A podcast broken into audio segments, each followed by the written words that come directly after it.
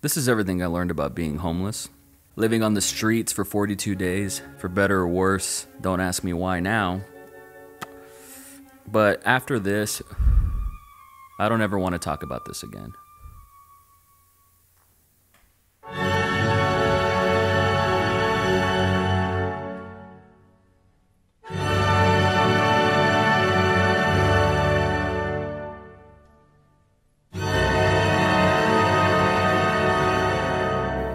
August 20th, 2012, I decided to be homeless voluntarily. I ran away from home. I didn't know for how long. It's been eight years since, and it's taken me a long time to to understand and to come to grips with how gnarly of an adventure that was. Six weeks on Sixth Street. When you told me about it, I don't think I, I don't think it it hit me. I think it was dumb that you were homeless. And this needs to be documented because I want to see this a year from now and, and wonder how I feel about this then. I used to be proud of this notion, the fact that I started from the bottom and now I'm here and, and now I can honestly say that it's it's painful to think about. It's not something that I'm proud of anymore. And uh, I hurt a lot of people during that time and I was in a lot of pain. Thank you, sir. You know, I used to come here, uh, I, I used to be homeless, living on the streets. And whatever money I had, I'd spend it on a pizza here. Man, thank you. I could I could have bought cans of tuna, but I got pizza instead. I don't blame you. I don't see a point in being homeless on purpose. I think if you if you wanted to be homeless again, I think you would have to be on your own. I wouldn't do that with you. You know, I, I hurt myself, I abused myself when I fell off the wagon, and I, I betrayed my own ideals, and that's not something that you can forget. And it's hard to forgive yourself. And it doesn't make me better than you, and it doesn't make me naive or stupider than you, but it makes me me. This is everything I learned being homeless, living on the streets for 42 days. So, my brother drove me to Austin, and uh, somebody accompanied me. It was a, a, a girl who went to the film premiere, and I don't want to put her on blast or anything. I think she had her own reasons for escaping the valley and saw me as an opportunity to do something new. So we kind of used each other, to be honest. But for six weeks, we were together and we were on the streets. She's the one, I'll give her credit, that found that fire escape. And it, it was behind a tree at the time, and now that tree's no longer there. So we, we were shielded from cops that would have busted us and said, hey, knock it off, like go away or something. For five weeks, stayed right up here in this fire escape. I'd love nothing more than to go up there right now and check it out, but it looks like it's occupied. And I'm gonna respect that. But this is where it happened. And it's where it continues to happen. This is right next to my favorite movie theater in Austin, Texas, the Alamo Drafthouse Ritz. But this place was my church, just one block away from that fire escape where I used to stay. I bumped into Richard Linklater here while I was tripping on mushrooms. Sorry, Aiden. It was just once. I ran into Spike Lee about a couple blocks this way too. I got to shake his hand. And it was just so cool to me that there was filmmakers that I loved, that I adored, that I worshiped growing up that were just walking around the streets of Austin, Texas like it was normal. That was more than enough incentive for me to to live here. So what is a day like? I mean, yeah. what is a day like homeless? The day is to wake up before the sun comes up. Um, I would put my alarm to like six in the morning, go to Starbucks, get the cheapest thing that you can afford. So you spend like a dollar on a hot chocolate or something, so you can use their bathroom because they don't let you use bathrooms when you're homeless downtown. Washing my fucking dick and balls and armpits, you know, at a Starbucks. What kind of person does something like this? I think the kind of person that does that is a bit lost, maybe insecure, was my first thought. Definitely someone who's trying to find themselves. A person who learns the hard way, which I know you do. And I guess just someone who wants to like see for themselves what they're made out of. What kind of person does that? A damaged one? Because, uh, I mean, obviously, some tr- uh, traumatic events happened in their life to want to just do their own thing and not include their family. You know what I mean? So I don't want to just easily say a selfish person, right? But like a, a very damaged person. Um, now, my mother at the time didn't know I was homeless, and eventually I had to tell her because I felt bad. Like she would wake up in the middle of the night, give me a call, and I was like, she knows something, like an intuition. She just knows something is up. Eventually, I told her, "What do you think about the that time I was homeless?" Oh, that makes my stomach uh, man. It's, it's I, not a good thing. Why? Th- That's what my documentary is about. I just want to. Uh, I'm gonna ask you five questions. I, I called Jeremy and I asked him, and I got his, I got his answers. Um, just what did you think about that time when I was homeless? I I just did not like it, son. It just uh that was not safe for you. Goodness. What kind of person does that? I don't know what you were trying to prove, but uh attention seeking maybe? I don't know. Why? What was the the first part of that answer? What do you mean why? I told you why because I'm I'm re- making a documentary. Do you understand that? Okay. Okay. get- does that answer your why?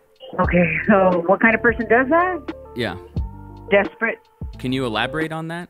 I uh, I don't know what it was with you because you had no business doing that. You, I mean, you had a place to stay. They're not like people that are out in the street that don't have a place to stay. You had a place to stay, you chose to do that. From your perspective, was it worth it? I don't think it was. Do, do you think more harm than good came out of that? Oh, I have to hang up now. Okay. Well, thanks, mom. A part of me wants to say that yes, it was worth it because I think you hit rock bottom. And anything after that is going to be easier for you to do. Riding on the beat, paying in some paper, trying to make dope flows for all these haters, a little in my pocket, but I ain't stopping. Give me a little time, I'ma have your head rocking. You ain't about no money, you ain't about the cars. I'm chasing my dreams, and dude, I'm shooting for the stars. I threw on my crown, but God come first. I'm accomplish some things before I'm riding in the hearse. Get my ducks in a row, first thing first. Recognize the Lord before you go back to the dirt. What's your name, man? King Caleb, I appreciate you, bro. Appreciate you. Thanks for looking out. Thank you. Be safe. I, I, I left the valley, I ran away, and I'm here now, and I'm living a shabby life. Very shabby. Very fucking humbling. Um, but I love it because I earned it. I earned this rigorous, sad loneliness. I, I earned that. That's mine. You know, I, I, I abandoned the comfortable. I abandoned the turf and went to the terrain and and uh, I, I know that the next project will be richer because of it, and, and my soul will be richer because of it, and, and that's why it's worth it, and that's what justifies, you know, the decisions I made in 2012. I mean, like, you overcame homelessness. Like, there's nowhere, after being homeless, like, there's nowhere to go but up.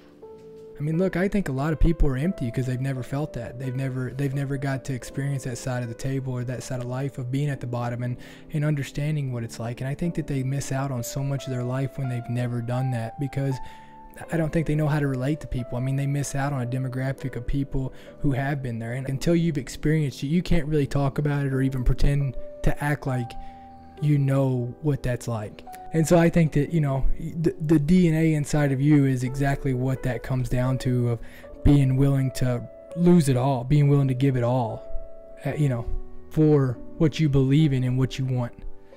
You know, I say run away like I did behind everybody's back, but I said my goodbyes. I, everybody kind of knew because I said that's what I was going to do, but I think nobody really thought it was going to happen until I did it.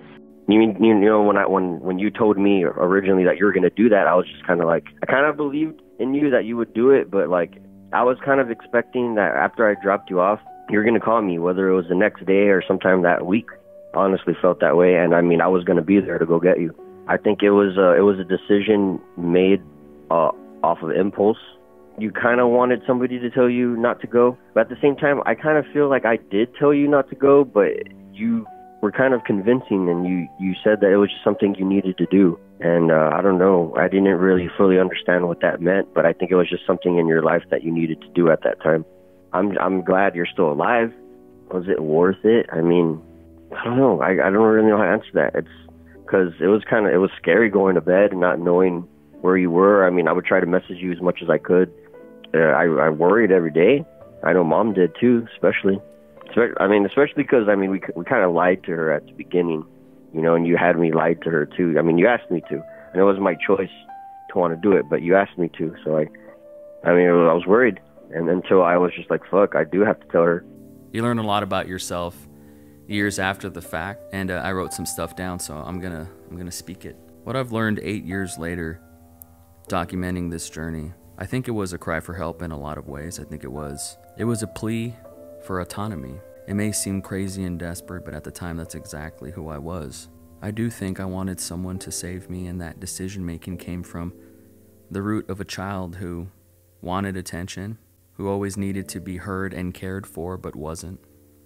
If I had a Claire in my life, before that, I don't think I would have made that decision. I think I just wanted somebody to talk to. And so, at the risk of glamorizing and romanticizing this adventure, that's not something that I want to do. But I do want to be able to share this piece of poetry that gave me the idea in the first place to try something this crazy. If you're gonna try, go all the way. Otherwise, don't even start. This could mean losing girlfriends, wives, relatives, and maybe even your mind. It could mean not eating for three or four days. It could mean freezing on a park bench. It could mean jail. It could mean derision. It could mean mockery. Isolation is the gift. All the others are a test of your endurance, of how much you really want to do it. And you'll do it, despite rejection and the worst odds. And it will be better than anything else you can imagine. If you're going to try, go all the way. There is no other feeling like it. You'll be alone with the gods, and the night will flame with fire. You will ride life straight to perfect laughter. It's the only good fight there is.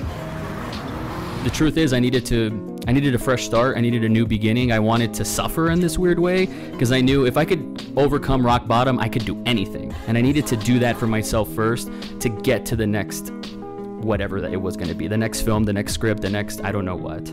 So I kind of punished myself in this weird way um, at a shot of my own independence. I didn't want to depend on my mom or anybody else. I thought, you know what, by any means necessary, I'm going to go try making it someplace else.